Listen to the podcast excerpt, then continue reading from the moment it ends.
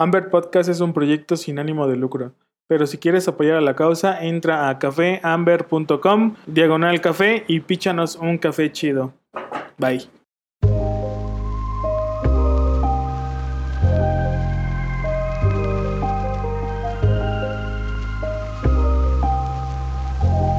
Hola, ¿qué tal? Bienvenidos a un nuevo episodio de Amber Podcast. Muchísimas gracias a todos los que nos escuchan. Y bueno, el día de hoy tenemos a una invitada que recién estamos conociendo aquí en vivo y en directo por Zoom. Pero bueno, nosotros eh, la, la vimos participando en las, últimas com- en las últimas competencias que hubo en Puebla. Y fue ahí por donde tuvimos su contacto, nos escribimos y dijimos, ¿qué onda? ¿Echamos el cotorreo? Y pues aceptó. Entonces, bueno, el día de hoy tenemos eh, a Marisa de Métodos de Agustín. Y bueno, te voy a dar el espacio, Marisa, para que igual, para la, para la banda que, que no te ubica, ¿quién es Marisa? ¿De dónde es? Eh, ¿Hace cuánto tiempo se dedica al café? ¿Sueños, frustraciones? Lo que nos quieras compartir, adelante. Ok. Bueno, yo soy Marisa Garrido, tengo veintidós años, soy de Chihuahua. Soy barista, pero además de ser barista, soy licenciada en comunicación. Eh, estudié pues esta carrera buscando, sobre todo, este, poder irme al ámbito de comunicación, pero siempre pegado al café. Entonces, es como una carrera que va apegado al barismo totalmente. Uh-huh. Este, llevo siete años siendo barista eh, en Métodos de Agustín y Farolito Aventurero, acá en Chihuahua. Y pues nada, está súper chido. Excelente. Oye, entonces llevas siete años, o sea, empezaste a los quince. Sí. Es... ¿Y cómo fue eso? Mira, eh, mis dos hermanas, Miriam y Alex, ponen un café que es Farolito Aventurero, que es sí. como el primero, es el pionero aquí, ¿no? De métodos, haz de cuenta. Mm. Y me meten a mí de mesera. Yo estaba súper chiquita, o sea, yo estaba súper, súper chiquita. Y me meten de mesera y me dicen... ¿Sabes qué? No, no funcionas de mesera, no sé qué vas a hacer aquí, métete a barra, o sea, no te queremos ver con la gente, haz de cuenta, ¿no? Pues estaba bien chiquita, o sea, yo también me pongo a pensar, estaba súper chiquita, no, no daba para más, la neta. Uh-huh.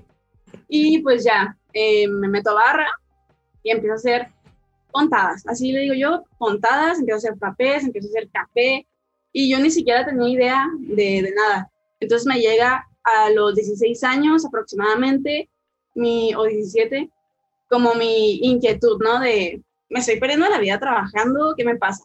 Renuncio. Ok. Y a la semana que renuncio, me quedo pensando, ¿qué onda? Nada. O sea, yo ya estaba súper concentrada en el café, ya había aprendido, y empiezo a extrañar, ¿no? El estar en una barra, el, el estar haciendo café, el estar conviviendo con café todo el día. Y empiezo por mí sola a, a estudiar sola, literal, o sea, a buscar información. Tengo un cuaderno que llené con pura información teórica del café y al mes obviamente vuelvo a Farolito. No, no pude, no pude estar sin, sin trabajar en café y desde ahí no he parado, desde ahí no he parado. Eh, después de cinco años... se abre Métodos de Agustín, que es la barra de especialidad. ¿Eh? Eh, eh, cuando yo renuncio y vuelvo a entrar, es cuando yo tengo mi primer contacto con café de especialidad, que mm. fue con y todavía me acuerdo de Veracruz. Ok. Y hicimos un cold brew, y era así de que, no manches, porque aquí en Chihuahua, en ese momento nadie hacía cold brew, o sea, nadie. Entonces, fue algo que empezamos a descubrir, empezamos a hacer cold brew, y súper chido. Me compré un P sesenta, este, empecé a hacer mis experimentos y pues así es como empecé yo a tener mis contactos, mis primeros contactos con el café de especialidad. Ok, a, a esa fecha que, que comentas, entonces no había otra referencia en Chihuahua acerca del café de especialidad. Una que otra, pero no era muy, muy conocida. O mm. sea, como que aquí en Chihuahua... y creo que nadie me va a dejar mentir de Chihuahua, los baristas de Chihuahua son muy celosos con lo que saben. Oh. O sea, yo no he visto en el sur, o sea, que yo... Entonces, aquí sí habían chicos y una barra en especial que, que tenía café de especialidad, pero no lo compartían. O mm. sea, no era como que, ah, ven, mira, vamos a buscar este café, como realmente debe de ser, ¿sabes? Obviamente yo ahorita ha cambiado un chorro, pero en ese momento sí eras súper celoso todo este rollo, ¿no? Ok. Y entonces, eh, Métodos de Agustín, ¿es una barra que inician tus hermanas también o ese es como otro proyecto? No, mis hermanas, mis hermanas. Ah, ok, cool. ¿Y por qué, por qué el nombre me llama la atención? Haz de cuenta que Farolito Aventurero uh-huh. es una combinación de dos canciones de Agustín Lara, la de Farolito y Aventurera. Mm, okay. Y pues Métodos de Agustín ya viene pues la inspiración, ¿no? De Agustín Lara. Ah, ok, qué interesante. Oye, este... Y, por ejemplo, allá, digo, honestamente nosotros pues no conocemos mucho eh, el norte del país y ¿qué, qué tanta apertura ha tenido la gente con todo este movimiento del café especialidad? Es como, pues sí, algo muy nuevo, algo que como que no, no quiero. Digo, también entiendo por el tema del clima que pues eh, supongo yo que las bebidas que más brillan pueden ser las frías o más refrescantes. Entonces, ¿qué, qué es lo que han hecho? ¿Cómo les ha ido con ese tema? Mira, en Métodos eh, siempre metieron lo que es la coctelería con café. Mm. Entonces, neta, tenemos veinte bebidas que son en las rocas, eh, que son frías, pero que llevan cold brew o expreso o lo que sea, pero lleva café. Mm-hmm. Entonces, eso le ha gustado muchísimo, muchísimo a la gente. O sea, de que tenemos, el más pedido es un que se llama brebaje a gusto, que es frambuesa, moras, naranja, menta, y le ponemos cold brew, entonces está súper refrescante y es el que más pide la gente, porque obviamente aquí, si no estamos a menos diez, estamos a cuarenta grados. Híjole, no, pues sí. Entonces, el calor está súper, súper feo, y sí hay gente que obviamente, por ejemplo, a mí en lo especial me gusta mucho el café caliente, entonces a mí me vale, o sea, me vale que estemos a, menos, a cuarenta grados, perdón, y tomarme un americano, me vale, o sea, yo sigo tomando café caliente. Y hay gente así, pero también hay gente que busca irse a refrescar con un café. Y pues sí, y, y respecto al mercado, sí es muy lento, la neta, o sea, es, la gente aquí en Chihuahua está acostumbrado a un café muy rápido, de que mm. llegas, te damos tu café y te vas. Y pues aquí en la barra de Métodos, lo que nos gusta mucho, y a mí lo especial como barista, es platicar a la, o sea, pues sí, sacarle plática a la gente y terminar hablando de café, es como mi top, siempre, siempre, siempre me gusta hacer eso. Y pues sí, ha sido muy complicado, pero creo que esto, este último año, la cultura de café acá en el norte ha subido muchísimo. Sí, sí, es lo que he visto. Sí, y este, oye, y esta parte, eh, digo, entiendo que has tenido como tu capacitación autodidacta, ¿no? Este, ¿cómo, cómo pudiste o cómo, cómo decidiste o decidieron Eh, pues estar participando en esta competencia de, de baristas en, en Puebla? Digo, fue, fue muy interesante, honestamente nosotros fue la primera competencia a la que fuimos a ver como en vivo y la verdad es que nos llevamos muy buenas sorpresas, muy buenos contactos, este, y pues fue, la verdad es que fue muy divertido ver, ver a muchos participantes por ahí. Entonces, ¿cómo llega, cómo llega esa inquietud o cómo dijeron, ah, pues vámonos a ver qué pasa o, o qué show? La neta, yo creo que toda, toda mi vida en el café han sido sorpresas. Mm. Porque, pues primero esto lo de Farolito y lo que llegó otra vez. Y después la competencia, este... Yo siempre quiero competir. O sea, de hecho, es como así, ¿no? Yo siempre quiero ir a los nacionales, siempre ha sido de que no manches, me voy a preparar para esto. Finco está en una competencia, siempre estoy en, en la barra porque pues quiero, o sea... que al estar allá no se vea que estoy actuando, que se vea que realmente es como un trabajo, ¿sabes? Y bueno, el punto es que me manda un mensaje Miriam, mi, una de mis hermanas, y me manda la convocatoria. Uh-huh. Yo la veo y le digo, esta chava, o sea, ¿está punta o qué onda? Y me dice, no, no manches, o sea, pregunta. Y ya le mando mensaje a David, eh, que era uno de los organizadores, y me dice, no, Simón, manda tu... tu video de uno a cinco minutos, tienes que preparar una bebida, un expreso y una bebida con leche. Y yo, arre, arre. Y yo, güey, ¿cómo voy a preparar eso en, o sea, voy a tardar menos de un minuto haciéndolo? O sea, ¿qué onda? Eh, bueno, el punto es que ya empezamos a grabar el video. Ah, no, para esto aún yo no tenía productor. Mm, ok. Ah, y contacté como a cuatro productores y... como que a ninguno se le veían ganas. Entonces yo decía, no, pues la neta, tal vez no es mi momento, tal vez no es el momento de concursar, tal vez el próximo año, ya, y lo dejé ahí como por una semana, o sea, de que no, ya, me agüité y ahí lo dejé, ¿no? Y me acuerdo mucho que yo un domingo, así de, en la hueva, ¿no? Así, ah, domingo, eh, me levanto, me hago mi cafecito y de repente me marcan, me marcan así un número raro, ¿no? De la edad rara, siete siete siete, yo, qué rollo. Y ya, ¿no? Contesto y, ¿qué onda, eh, Marisa? Soy y Polito Vázquez, nomás mm. quería ver qué te voy a mandar. No manches, ahí yo de que, ala, ala. Me puse toda nerviosa y yo... No, pues estoy buscando natural porque mi, mis tops son los naturales. Y no, va, tengo un natural con doble fermentación. Y yo, no, Simón, mándame ese. Ya, eh, lo tuestan allá, me lo mandan. Y ahora sí, pues empezamos a hacer el video, ¿no? No te miento, eh, hicimos como veinte videos. Porque sí, estudié comunicación, estudié comunicación. Pero las cámaras me ponen exageradamente nerviosa, o sea. Ok. Entonces, mi hermana estaba así como que, güey, ya, hazlo bien, o sea, hazlo bien, acá, acá, y yo, no, espérate, es que estoy muy nerviosa, y luego hasta se me olvidaban hacer pasos de lo nerviosa que estaba, ¿sabes? Y ya lo mandamos, y le digo a, a mis hermanas de que, no, pues, si quedamos, qué chido, si no, a la próxima, ¿no? A ver, hay que inventarlo más film.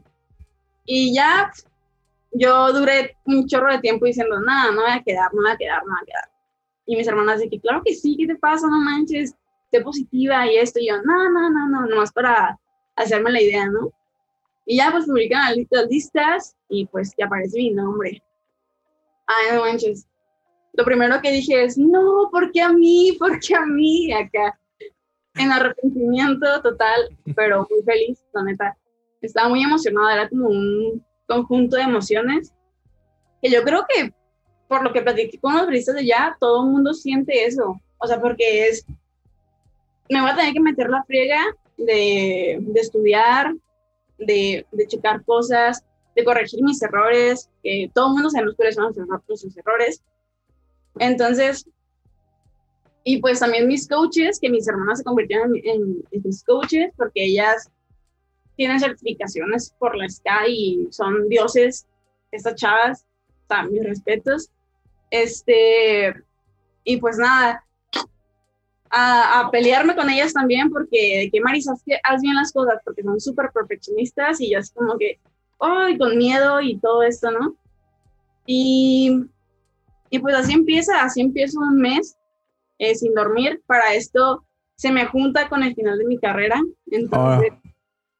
no manches, o sea, era de que mis tareas, un chorro de proyectos, finales, la tesis, y bla, bla, bla, bla, bla, y el concurso. Miento.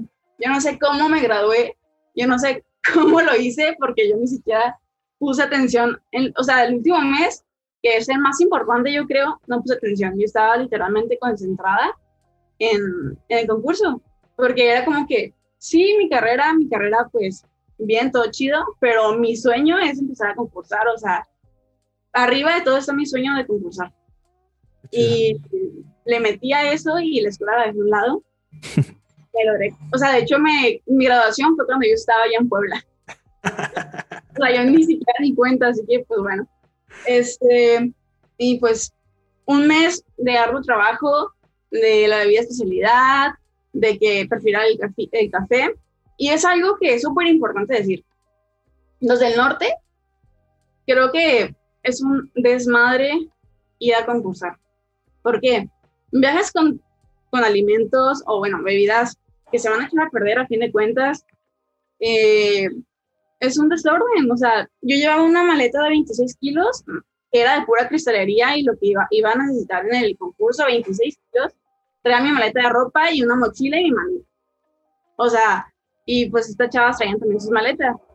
Me parecía que nos estábamos mudando. O sea, maleta, maleta, maleta, maleta. Llegamos allá y una parte de mi bebida de especialidad. Llevábamos cuatro planes. El plan A, B, C, ¿no? Y el plan A, que era el más pum, se nos echó a perder. Híjole. Entonces llevamos materia prima para poder hacerlo allá. Mm. Pero obviamente el clima de aquí no es igual al de allá. Entonces mm. lo que hicimos, no sé cómo, no sé... Pues sí, no era lo mismo. Entonces uh-huh. tuvimos que irnos al plan D, o sea, que fue la kombucha. Mm. Esta kombucha me la hizo una amiga que es química, mis respetos, este, y pues eso fue lo que usé, pero también el viajar con cristalería y que no se vaya a romper, sí. eh, el café, sobre todo el café, aquí el café nos sabía a chocolate, a lima y a toronja. Cuando estábamos allá, sabía a amaretto, a piña, y nos gustó a toronja. Órale. Entonces fue como un manches. Mi speech, acá de que, mi speech.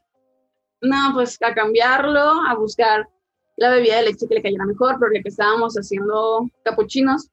Y este, y ese café, cuando estábamos allá en México, nos dimos cuenta que tenía, pues era muy expresivo de sabores.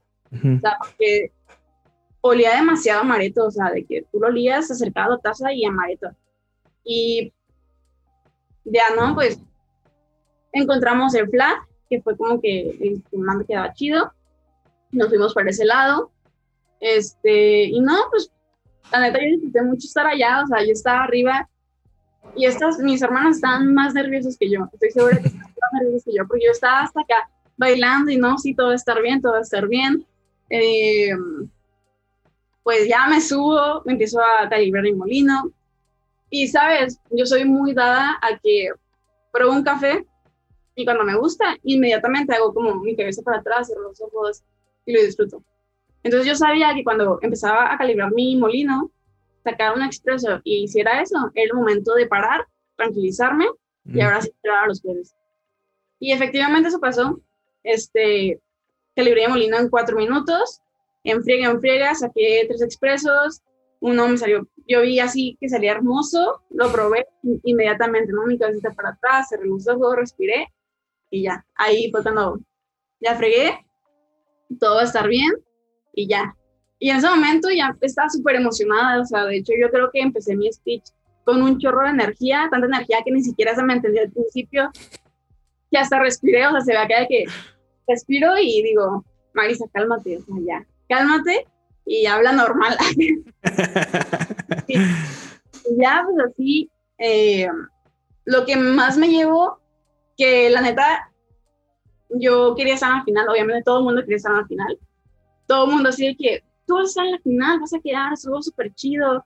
Y yo como que sí, sí, a huevo. Y ya cuando vi que no quedé en la final fue como, bueno, es mi primera vez.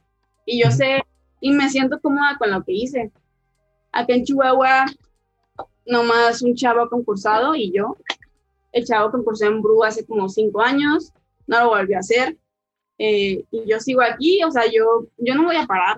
Eh, me encantó concursar y, y es una experiencia que a todo el mundo se lo recomiendo, a cualquier barista, porque aprendes un chorro, yo aprendí muchísimo. O sea, yo en este mes eh, aprendí uh, un... una bola de conocimientos, o sea, entró a mi cabeza y, y el ir allá, el enfrentarte con problemas de que tu café cambie de perfil, de que tus bebidas no sean lo que son acá. No, ese es un desorden, pero está muy chido. Qué chido. Oye, y esta, y esta parte que comentas eh, de los, de, de los participantes en competencia, digo, a mí se me hace muy interesante porque... Eh, cuando anunciaron que venías de Chihuahua, a mí me sorprendió y me pareció, dije, wow, qué chido que ya hay otras personas de otros estados que están animándose a participar, y eso habla de que, al menos en México, pues ya empieza a haber como un movimiento un poquito mejor en cuanto a cafeterías o café de especialidad, vamos a llamarle, ¿no? Entonces fue como algo muy interesante, y entonces este... pues dije, pues ya vamos, vamos como de gane.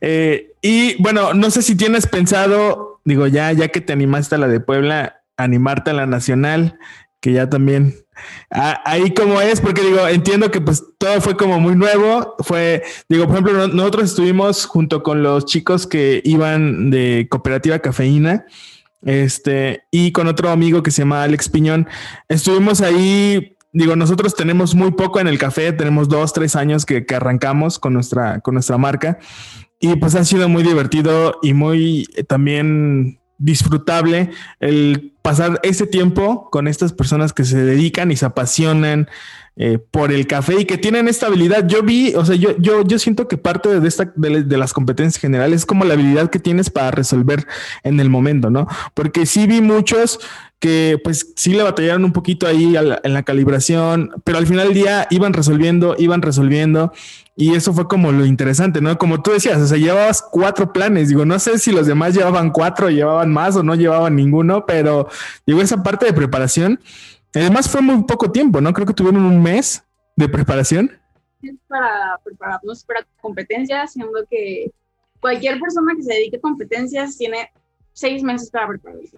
Uh-huh. Entonces, un mes con eso, creo que todas las personas que como, como que concursamos en ese campeonato somos unas fregonas, o sea, neta, un mes para prepararte para un concurso, no manches, es demasiado poquito, y aún así lo hicimos, y aún así muchas personas, no te voy a mentir, yo también le tuve mucho miedo a, al equipo que nos dieron, o sea, mm. porque yo estaba acostumbrada a trabajar con una Torino y una Capri, mm-hmm.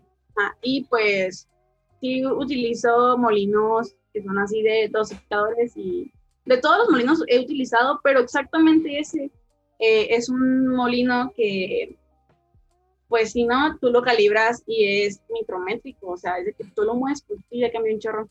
Uh-huh. Entonces, eh, yo vi que muchas personas empezaron a batallar con, con el molino y yo también era que no manches, o sea, a mí me va a pasar lo mismo. Eh, Ellos, yo vi a personas que he visto en nacionales dos, tres veces batallar con el molino y en mi mente era como que, güey, tú, que es tu primera vez, ¿cómo vas a lograr calibrar eso, sabes?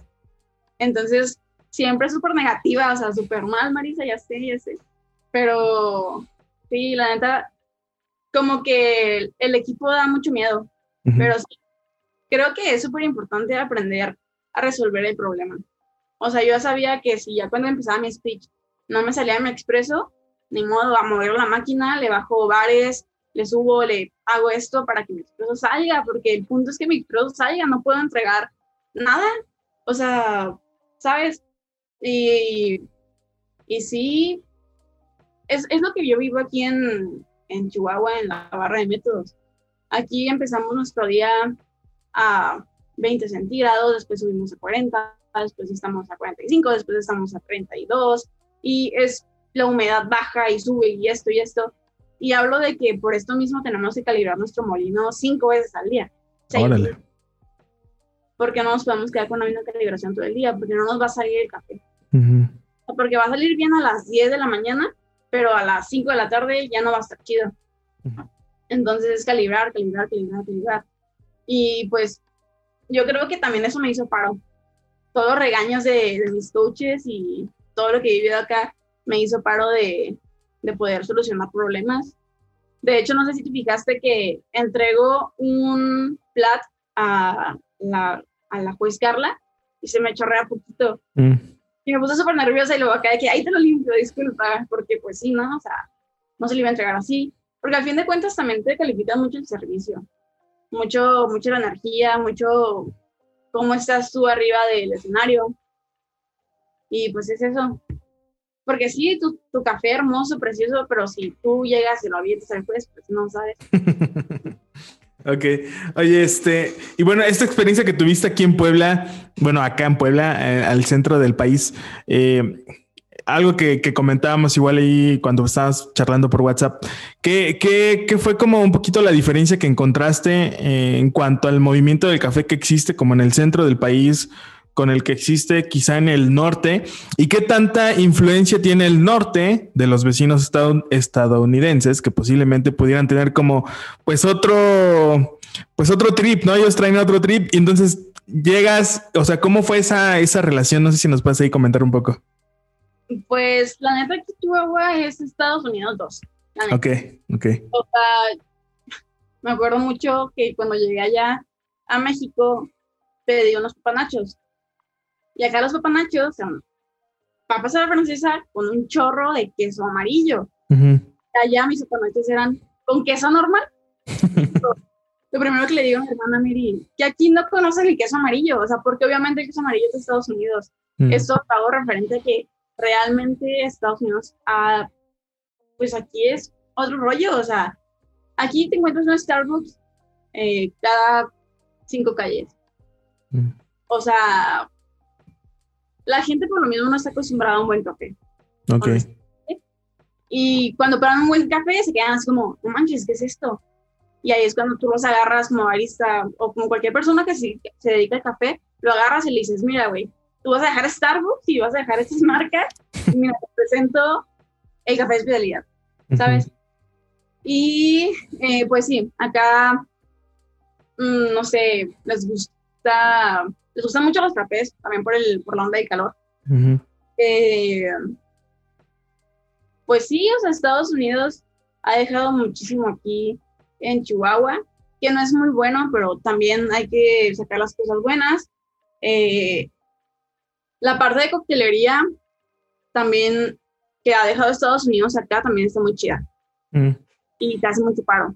Pero también cuando yo fui allá al norte me di cuenta que también tienen coctelerías muy, cocteleres muy chidos. Entonces, ya no sé de dónde viene este rollo.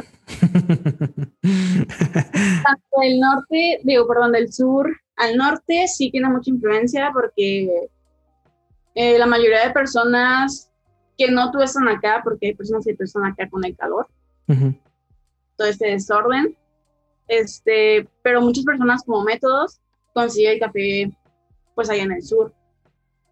Entonces, o sea, vaya, ¿no? También algo muy importante. Yo decía, voy a concursar por, con puras personas del, del sur, que estas personas nacen con un cafeto enseguida, duermen con un cafeto enseguida, y yo acá pues no sé del café, acá se da el robusta, y ni siquiera se da aquí, o sea, se da en Batopilas, en, en los lugares más tropicales, o sea, aquí en Chihuahua no se da. Uh-huh. Y de hecho me da mucha risa porque me preguntaban, ¿de dónde eres? De Chihuahua, y todos, güey, ¿qué haces aquí? O sea, vete para allá. Me preguntó, ¿de dónde eres? De Chihuahua. Mm, ¿Allá sale el café? Y yo, no. ¿Y cómo le haces? Y yo, exactamente, ¿cómo le hago? O sea. Sí, claro. Oye, este, y bueno, eh, digo, dentro de esta, de, de, de esta experiencia que tuviste, esta primera experiencia que tuviste de café, este, digo, ya, obviamente yo creo que lo que decía hace ratito, invitar a otros baristas, ¿no? Que muchas veces tienen como quizá la curiosidad y que no se animan. Digo, yo he escuchado a algunos que dicen, no, es que todavía no estoy listo, el siguiente año voy a prepararme más. Y siempre como que traen como ese, ese pitch, ¿no? De decir, no estoy listo, no estoy listo. Pero, ¿qué, qué recomendación tú les podrías dar a aquellos que no se han animado todavía? Y digo, y viendo pues un poquito de lo que acabas de decir, ¿no? Decir, pues allá en Chihuahua, ¿qué? No, es allá, allá no hay café. Este... Y acá hay, digo, acá hay pues muchas, muchas referencias, posiblemente un poquito más acceso quizá a, a las fincas o a los productores. Eh, ¿qué, ¿Qué consejo les podrías dar tú a aquellos baristas que aún no se animan? Bueno, lo que yo viví este, y lo que aprendí respecto a la competencia es que todo se trata de constancia y dedicarte cien por ciento a lo que quieres. Entonces yo, yo creo que como barista ir a concursar es algo que te va a hacer crecer muchísimo, porque tus errores como barista eh, los vas a entender cuando ya estés ahí. Cuando ya esté pues, técnico viéndote fijamente campear, cuando ya esté el pues, técnico viendo tu expreso salir chueco. Entonces son cosas que, que yo creo que vas a aprender, vas a aprender y, y es que se aprenden competencias. Es que yo no, yo no le creía a nadie cuando me decían esto, pero sí, o sea, Cuando, se está, cuando estás allá arriba aprendes un chorro, o sea, muchísimo. Uh-huh. y, y te encariñas con, con este feeling de, de miedo, pero emoción.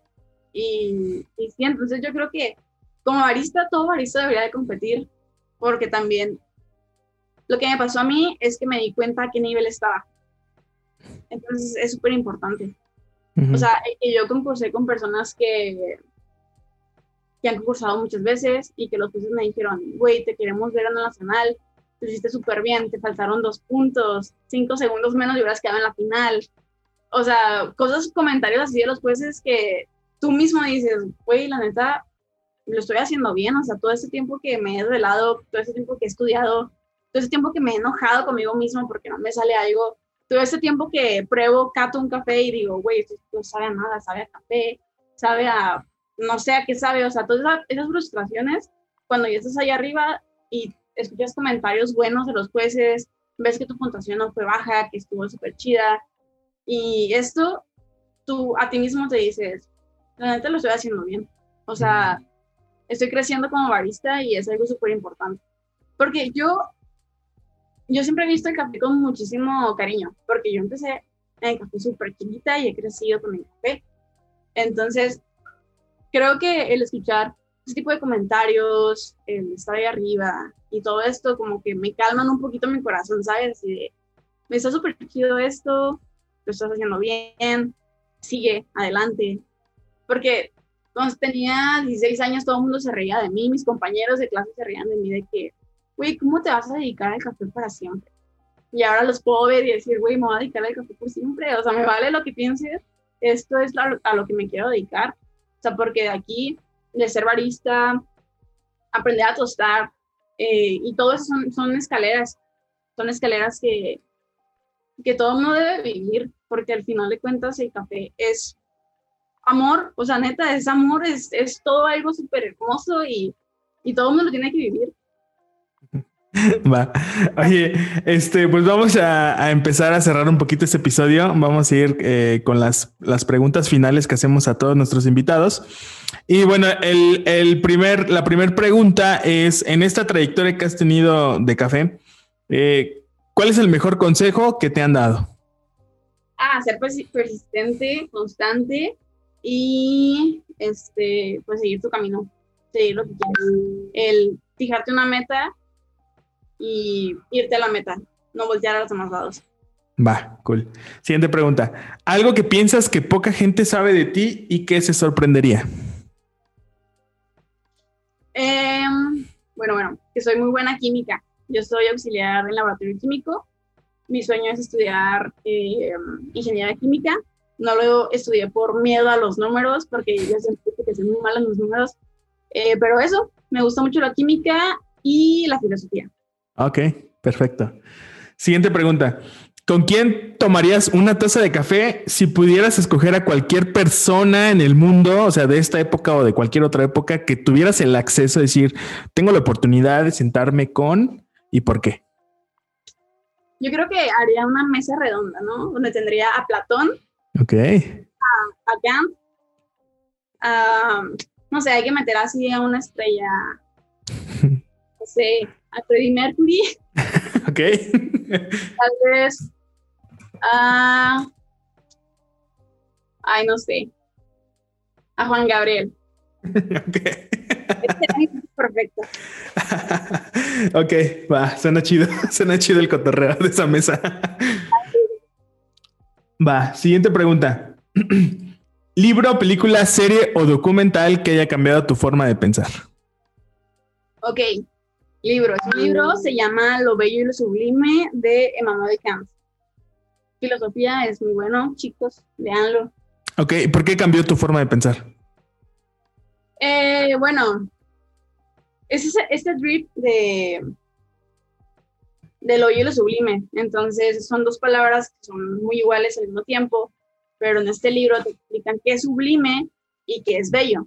Y mm. respecto a esto, yo pude entender lo bello y lo sublime del café. O ah, sea, okay. Es lo mismo, no es lo mismo tomarte un café, perdón mamá, pero no es lo mismo tomarse un café, mamá, hecho en cafetera así, de, de que compras en el café, en el súper, no sé, donde sea, que tomarte un café sabiendo tu, su trazabilidad, tomándolo y sabiendo que sabe a ambos, sabe a esto, sabe al otro. Porque tú, tú mismo, tu misma lengua es como a la madre, o sea, esto es sublime, esto es, esto, esto es rollo, o sea, esto me hace sentir bien. Cool. Eso. Va. Eh, siguiente pregunta y última, recomendaciones de colegas o proyectos que actualmente sigas y que te inspiran a hacer lo que sigues haciendo ahorita. Ok, ok. Ahorita yo estoy, yo sigo mucho a una chica que se llama Mariana, que fue la persona que tostó mi café para el concurso, eh, de catación pública, que está englobado con la Academia, Academia Mexicana de Café de Especialidad. Uh-huh. Y pues James, también otro señor Sassel, otro rollo este chavo. Eh, y pues yo creo que en general los, los tostadores que ahorita están saliendo ilustre, eh, estelar, mira, acá atrás tengo uh-huh. mi boleto estelar y que mata, acá tengo el ilustre y todo este rollo, ¿no? Yo creo que son personas que le han dedicado muchísimo al café y que ya están dando frutos. Y sobre todo creo que mi inspiración así mayor han sido mis hermanas, o sea, porque esas morras se han peleado, se han luchado con, con todo esto y al final de cuentas vienen a darme a mí información, vienen a, pues a decir, güey, vas a hacerlo bien, aquí está, vamos a hacer esto, vamos a hacer otro, y pues yo creo que eso, todo, okay. todo lo va. Perfecto. Oye, y para quienes anden en Chihuahua o pasen por ahí, este, ¿dónde los encuentran? No sé si quieren echarse un cafecito ahí con ustedes. ¿Dónde están? ¿Cómo están en redes sociales? Ok. Eh, nos encontramos en la calle de la Lisa, eh, quinientos tres. Estamos allá al fondo. Es un local de ladrillos muy bonito. Ahí me van a encontrar eh, en Métodos de Agustín o en Farolito igual. Está ahí donde mismo, en la misma plaza. Y en redes sociales estamos como arroba métodos guión bajo de guión bajo Agustín, creo. O si no, métodos de Agustín así seguido. Y igual Farolito Aventurero también seguido. Y ahí estamos, cuando gusten tomarse un cafecito rico de especialidad o un frapecito en Farolito. Cool, va, súper chido. Bueno, pues muchísimas gracias, Marisa, por tu tiempo. Gracias porque eh, nos, nos diste estos minutos, casi, casi una hora acá. Echando el cotorreo. Y pues cuando gustes, eh, también nosotros estamos, tenemos una pequeña barra en Cuernavaca, a una hora del, del, de la Ciudad de México. Cuando quieras echarte un cafecito por acá, también estás más que invitada con toda tu banda. Bien, bien. Bueno, pues a todos los que nos escucharon el día de hoy, muchísimas gracias y nos vemos en el siguiente episodio. Bye bye. Gracias, bye. Listo. Quedó chido.